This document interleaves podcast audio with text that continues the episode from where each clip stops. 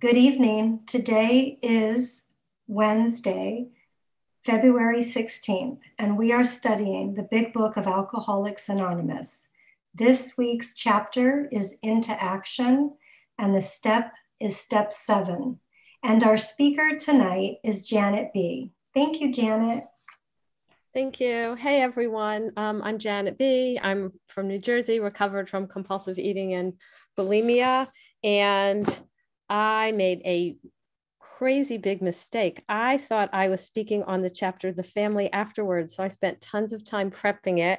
And at about 7:53, I looked at my phone to get the login, and I saw it was step 7. So I'm going to do my best for you guys.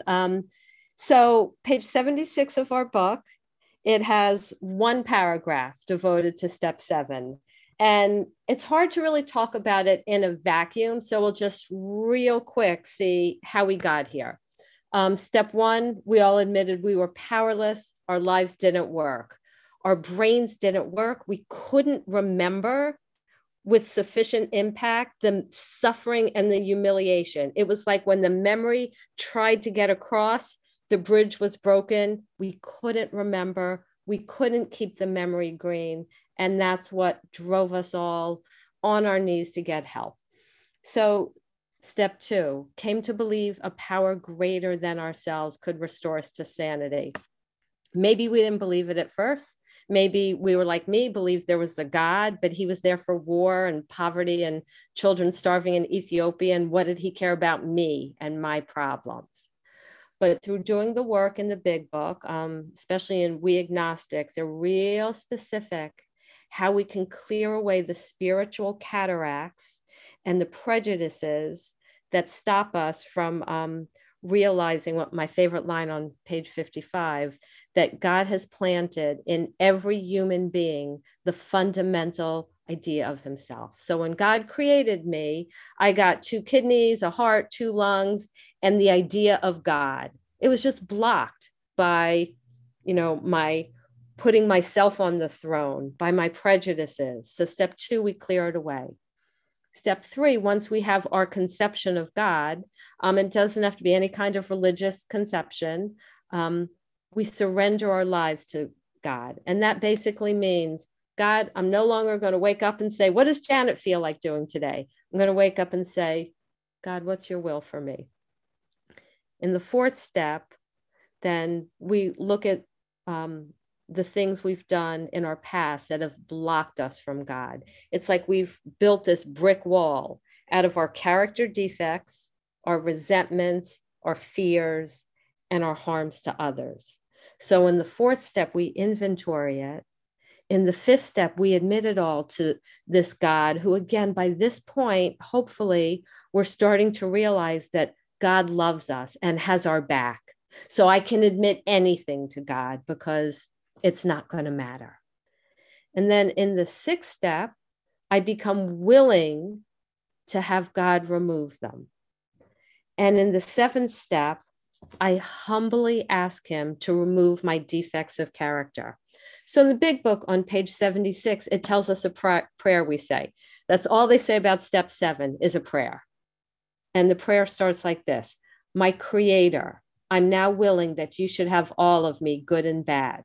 My Creator. Interesting word for God they're using here, because I needed to be recreated. The Janet that I wasn't going to be able to stop binging and wasn't going to be of any use to God or anyone else in this world. So now God's removing my defects and he's going to recreate me. So I'm willing that he has all of me, good and bad. My bad, of course, but even take my good and do whatever you want with it. Take my talents, whatever gifts you've given me. You have it, God. Do with it whatever you want. And then I pray that you, meaning God, I pray that you now remove from me every single defect of character which stands in the way of my usefulness to you and my fellows.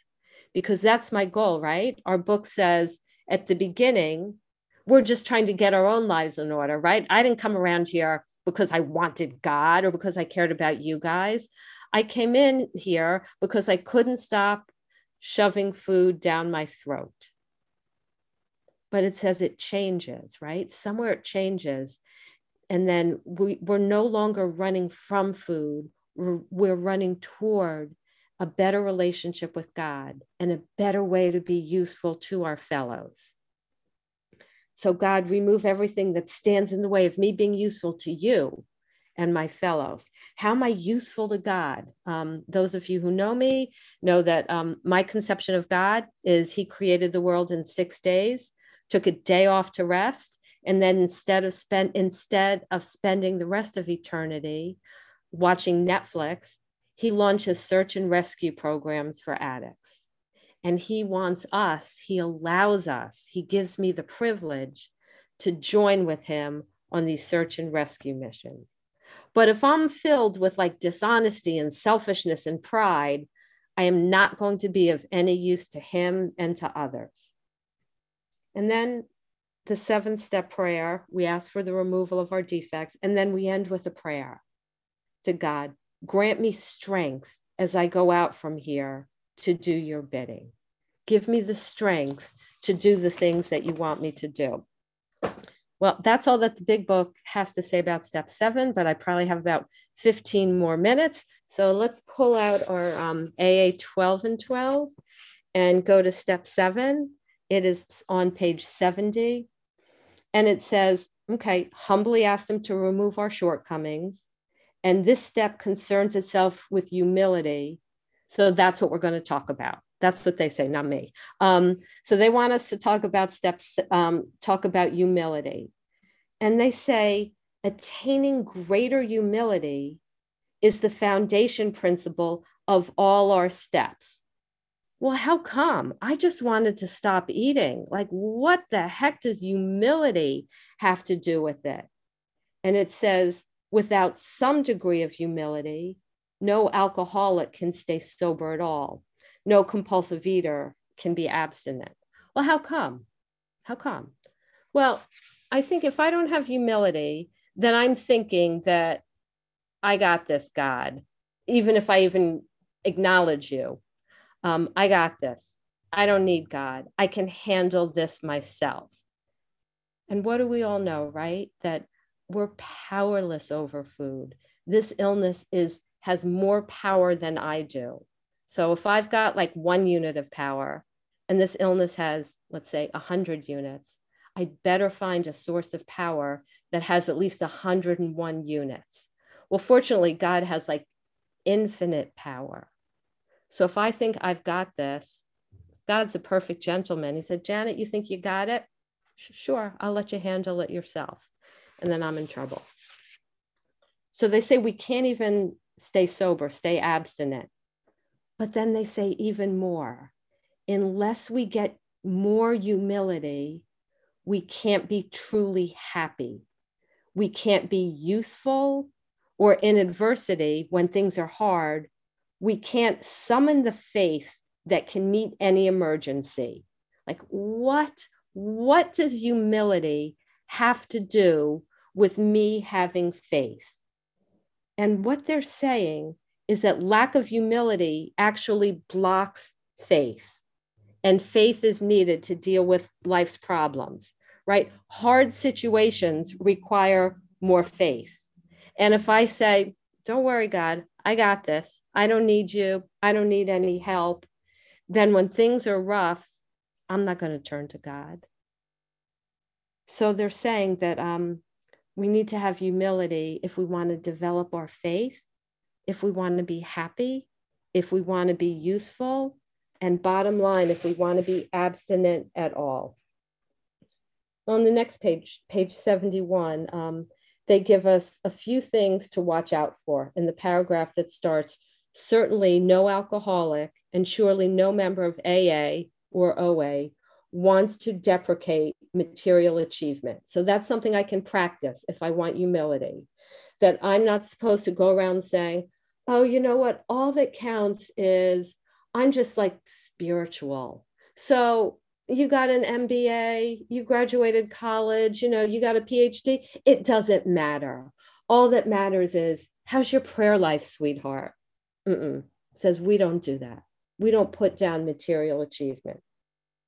The second thing it says we don't do, we don't enter into debate with people who cling to the belief that satisfying our basic natural desires is the main object of life.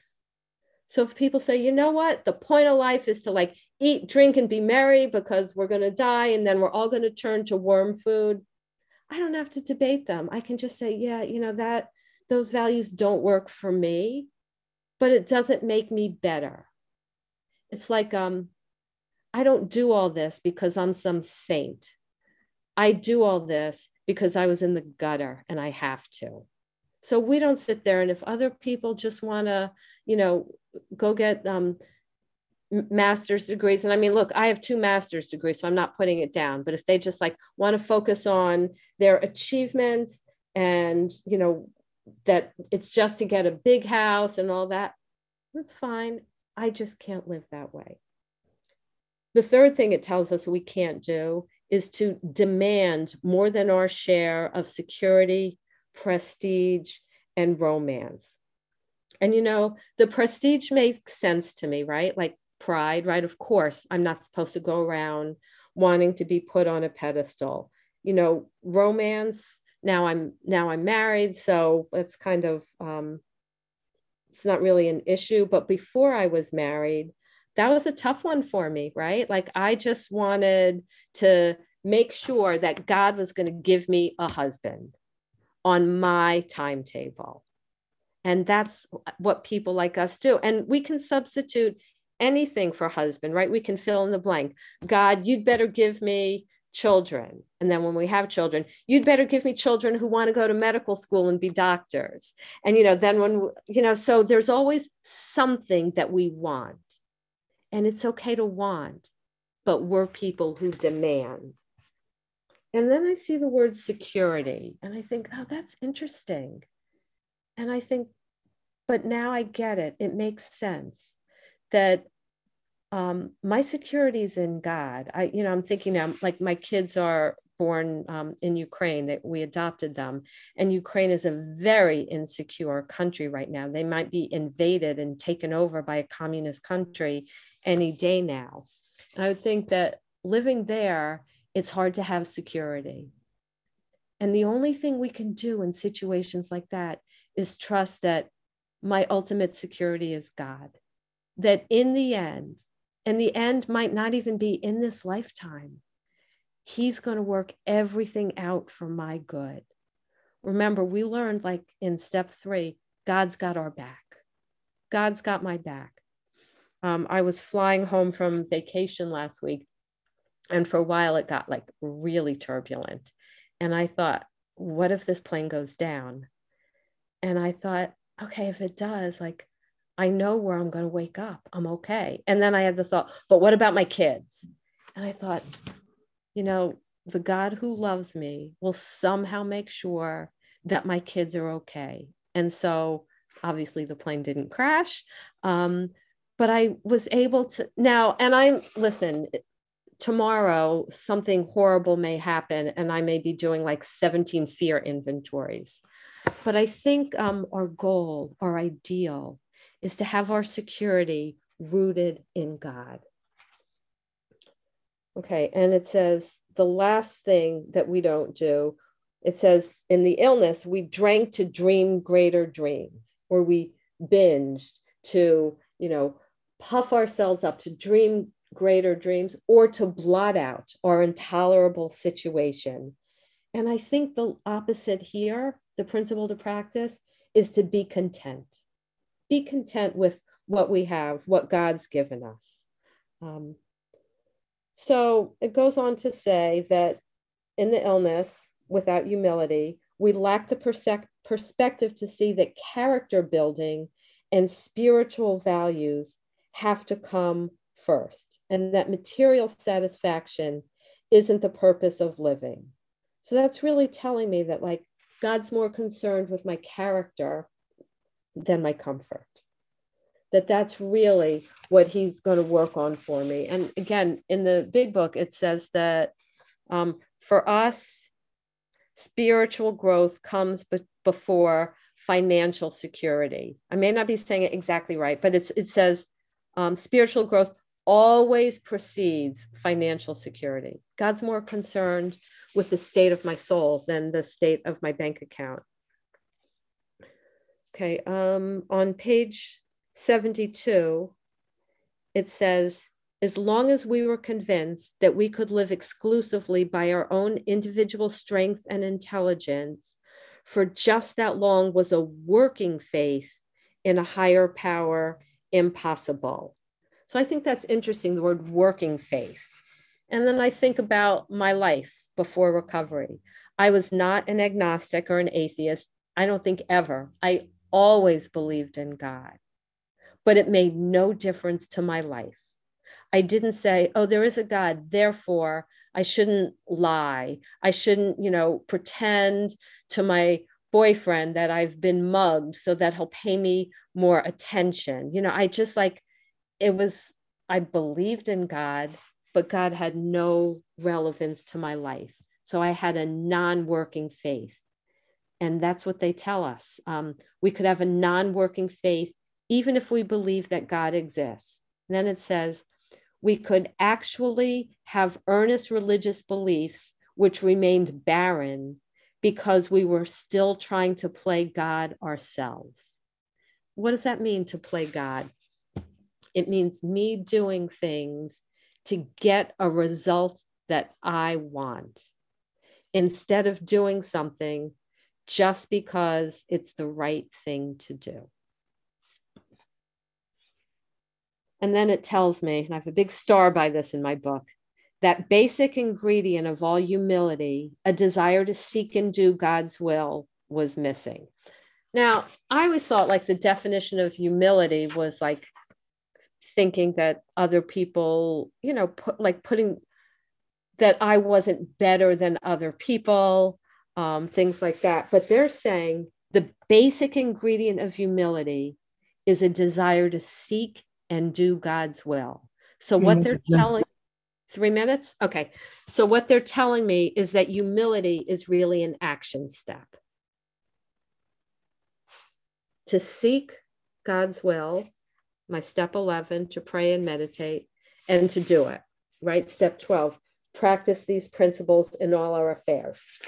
Okay, I have 3 minutes and 4 pages, so I'm going to talk Jersey. I'm going to talk really fast. Page 73, it says, okay, don't worry, a whole lifetime geared to self-centeredness cannot be set in reverse all at once. Rebellion dogs are every step at first. At first, living this way of life, seeking God's will, trying to do it, trying to serve others is hard, but the spiritual battle gets easier. Rebellion dogs are every step at first, but it gets easier. It never gets super easy, but it gets easier. And it goes ahead, and on page 75, it tells us the result, the fruit of humility. It says, we began to get over the idea that the higher power was a sort of bush league pinch hitter to be called upon only in an emergency. That's how I used God before I came into recovery. God was a genie in the bottle. When I was in trouble, I would, rub the bottle, hope the genie would come out and rescue me. And if he did, never thought about him again. If he didn't, didn't think about him anyway. But that was God's job, to serve the great me. And it says, no. The notion that we would live our own lives, God helping a little now and then, began to evaporate. It goes away. And it says, if we refuse to place God first, we deprive ourselves of his help. When we refuse to place God first, we deprive ourselves of his help, right? But isn't that what the big book tells us? Either God is everything, or else he is nothing. And finally, on page 76, it tells us what's at the basis of our fear, of all our defects, self-centered fear. Fear we'll lose something we have, or we won't get something we demand. Isn't that why we lie? We want to get out of trouble, not get into trouble, or get something we want. And we all know that, you know, we can't live with dishonesty. If we're dishonest, we may as well take a big black magic marker and write the word keep out God across our hearts, because God will not, absolutely will not coexist with dishonesty. And so finally, the end of this chapter says that if humility can enable us to find the grace by which such a deadly obsession could be banished, grace, unmerited favor by a God who loves me and wants to give me a gift, then there must be hope of the same result respecting any other problem we could possibly have. This program isn't just for food or alcohol. And I've heard people say, like, the next level is emotional sobriety. And I say with Dr. Bob, it's all about spiritual sobriety. And that humility is one of the opposite of defects, assets that we can practice in order to just live in the miracle. And with that, I pass. Thank you so much, Janet B. That was so amazing. We will now open the meeting for questions or for 3-minute shares. As this is a big book study, sharing and questions should relate specifically to the chapter and step. If you came in after the meeting started, we're on step 7, and that's what we're studying this week. And we ask that you accept this guideline in order to keep the meeting on track. If you'd like to share or ask a question, please raise your virtual hand, which is under reactions, or *9 if you're on the phone, and the Zoom host will call the raised hands in order and ask you to unmute when it's your turn. Would the timekeeper please set a timer for 3 minutes for each share and announce when the time is up? If the speaker is asked a question, please allow 3 minutes for the answer. And the Zoom host will start calling. Kristen will start calling on the names now.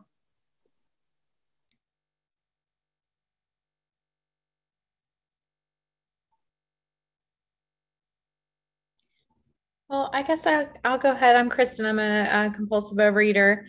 I guess, Janet, I wanted to ask, I was really struck with the what you were saying about fear, about what was it?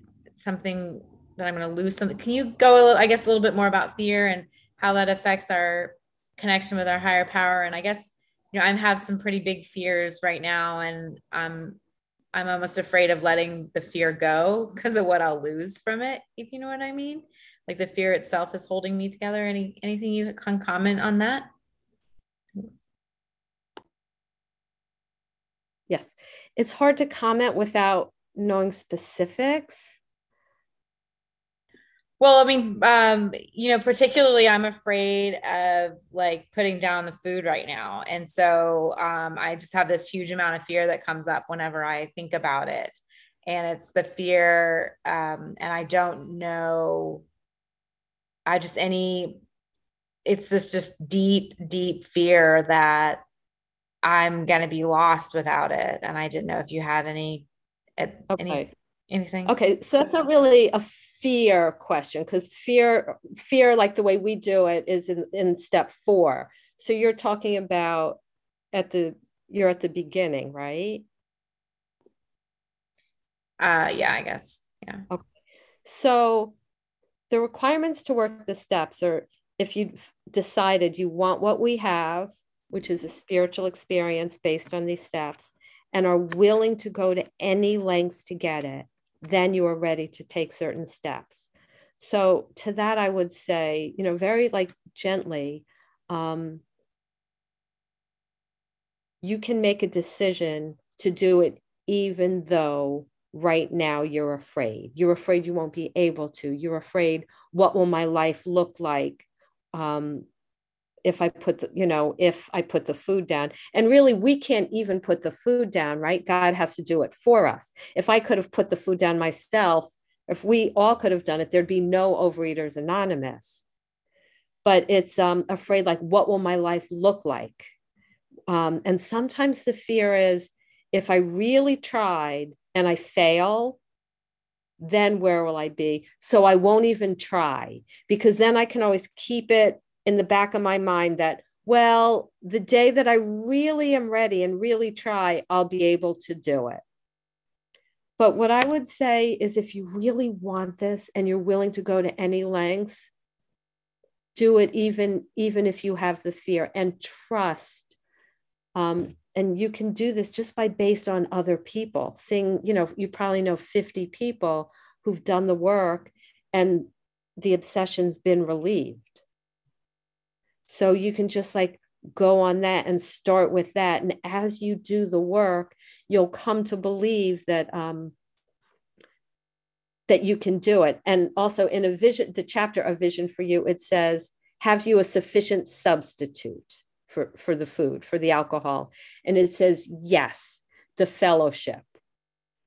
You know, your life will mean something at last. Your imagination will be fired, right? Fired not as in like let go on a job, fired as in like stoked up.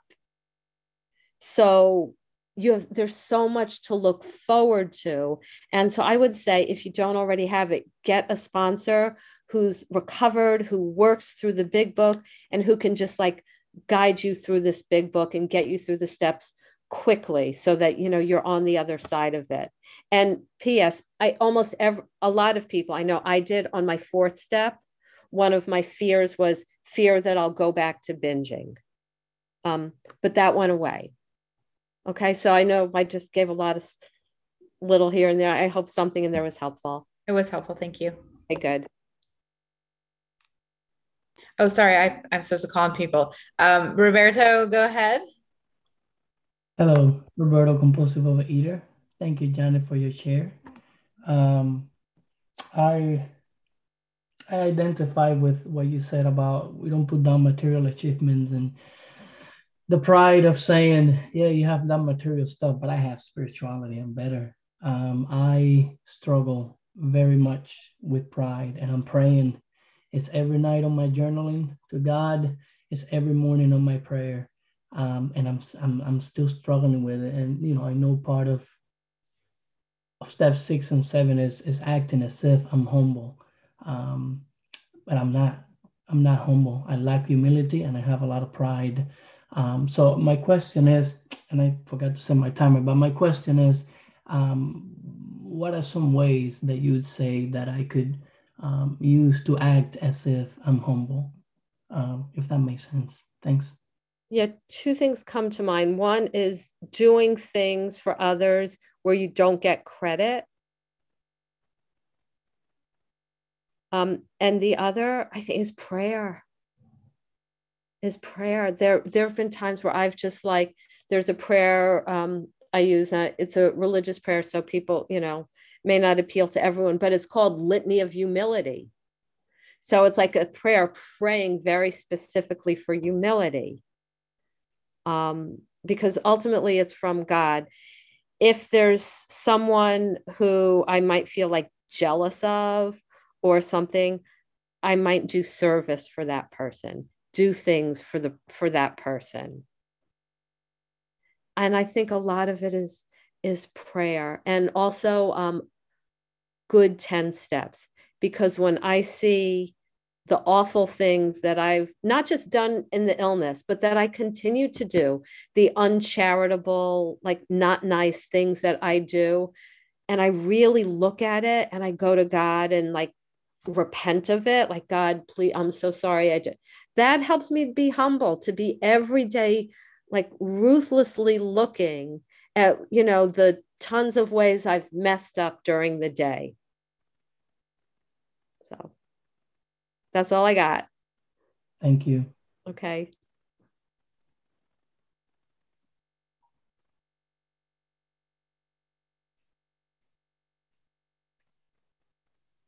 All right, so we've got Patty M. Patty, I'm going to ask you to unmute. Hi, can you hear me? Yes. Hi, I'm Patty, compulsive overeater, bulimic. And so I'm fairly new to OA, and I have 11 days free from binging. And my ego, because of lack of humility, because I've been in recovery in another program, my ego told me I'm doing okay. You know, I'm not purging anymore. So binging, you know, I'll get over that. And I have so much stress in my life right now with the situation that I'm dealing with that I was numbing out. And something in the, that you read, and I've read the big book a million times, but it doesn't matter. I hear something new every single time. And it was like, I can just put in the word, I overeat to blot out my feelings. I just go numb. I just wanted to go numb. So I stopped doing that and I felt really well. And today I was clearing out a house that my daughter has lived in as she's hit bottom in her disease. So I have this dumpster and I emptied the entire refrigerator, but I found a king-size candy bar in the freezer. I threw everything in the dumpster but that one candy bar, and it was huge, and I ate the whole thing. And it was like, I didn't stop, I didn't pray, and I just felt like, oh my God, here I go again. And I was driving back to the house I live in now, and a lady with 30 days in OA called me doing her outreach, and she saved me. And, you know, she saved me. So that was my higher power working in my life today. And I answered the phone because it was a New Jersey number. And, you know, usually I don't answer calls that I don't recognize the number, but I was like, I wonder if this is somebody from OA. And sure enough. And she talked to me for a long time, and I felt better. And I think she felt better. And I didn't binge tonight, but I'm looking for, definitely need help. And I'm new, and I thank you for your time.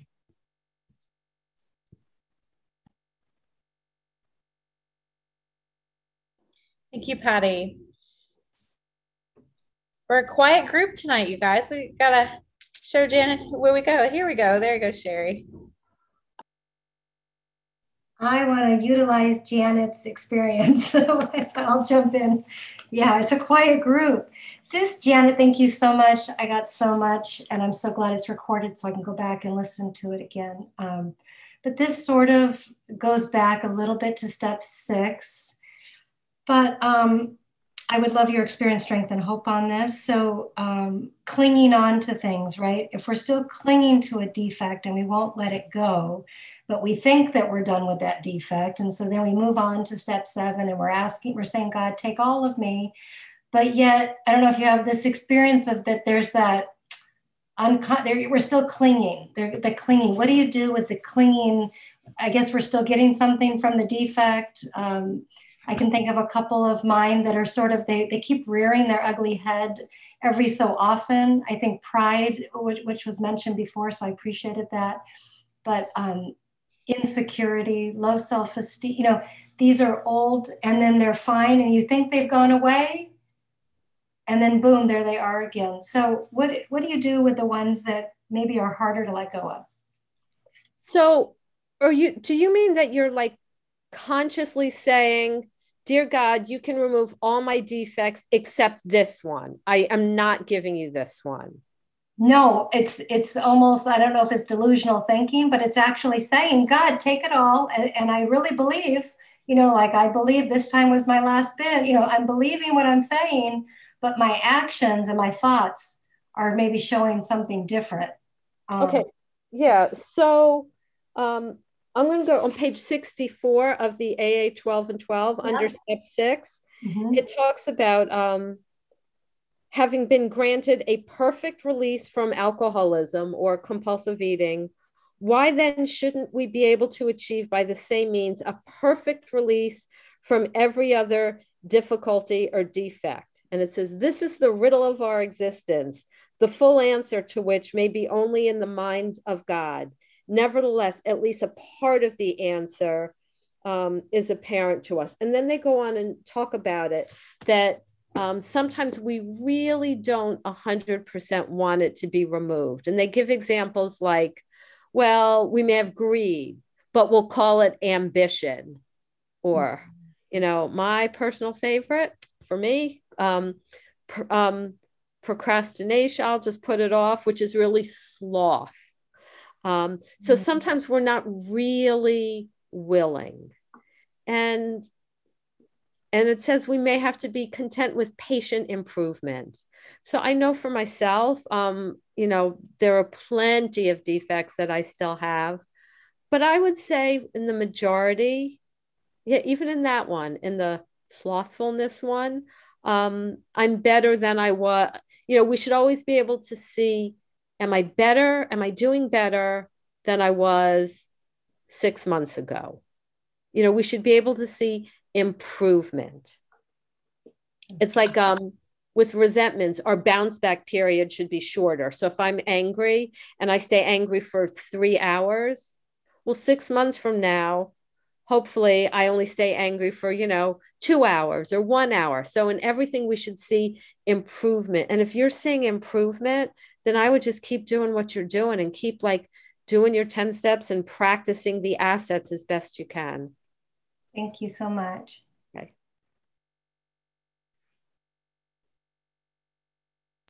All right, I'm going to go ahead and end the recording now.